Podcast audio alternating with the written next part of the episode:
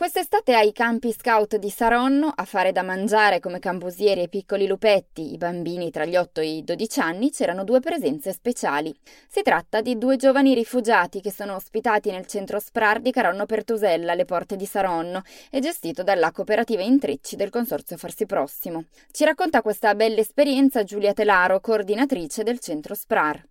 Questi due ragazzi titolari di protezione internazionale hanno partecipato durante la settimana del campo scout, il campo estivo dei lupetti, eh, come cambusieri insieme agli altri volontari cambusieri e quindi sono occupati della cucina, del lavaggio delle stoviglie, hanno partecipato alle varie attività. Questa idea è nata perché noi siamo alla costante ricerca di, di opportunità nelle quali le, le, persone che accogliamo, quindi richiedenti o titolari di, di, protezione internazionale, siano non tanto in una posizione di fruitori di interventi di aiuto, ma in situazioni di scambio, cioè in cui fanno insieme agli altri e anche si rendono diciamo utili per, per le comunità che le ospitano. E quindi da lì è nata un po' questa collaborazione perché gli scout sono perfetti in questa ottica, un po' per la loro apertura all'altro e per la, lo spirito di condivisione. Nel centro SPRAR, cioè il sistema di protezione per richiedenti asilo e rifugiati del Ministero dell'Interno, sono al momento ospitati, insieme ai nostri due giovani cambusieri, 35 persone.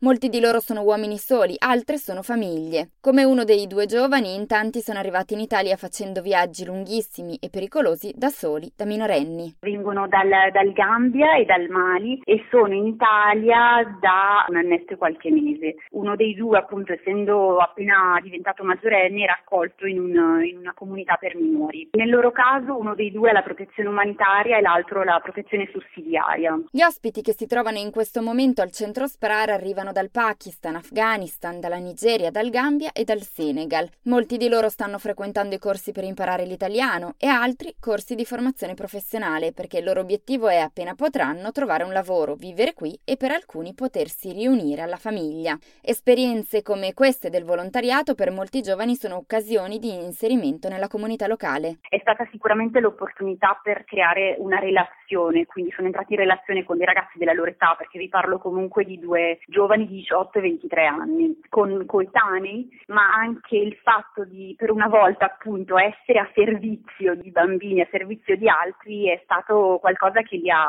li ha sicuramente stimolati molto e noi li abbiamo visti in qualche modo anche un po' sbocciati, cioè si sono sbloccati in alcune resistenze nel, nella relazione anche con noi. Sicuramente è stata un'esperienza positiva.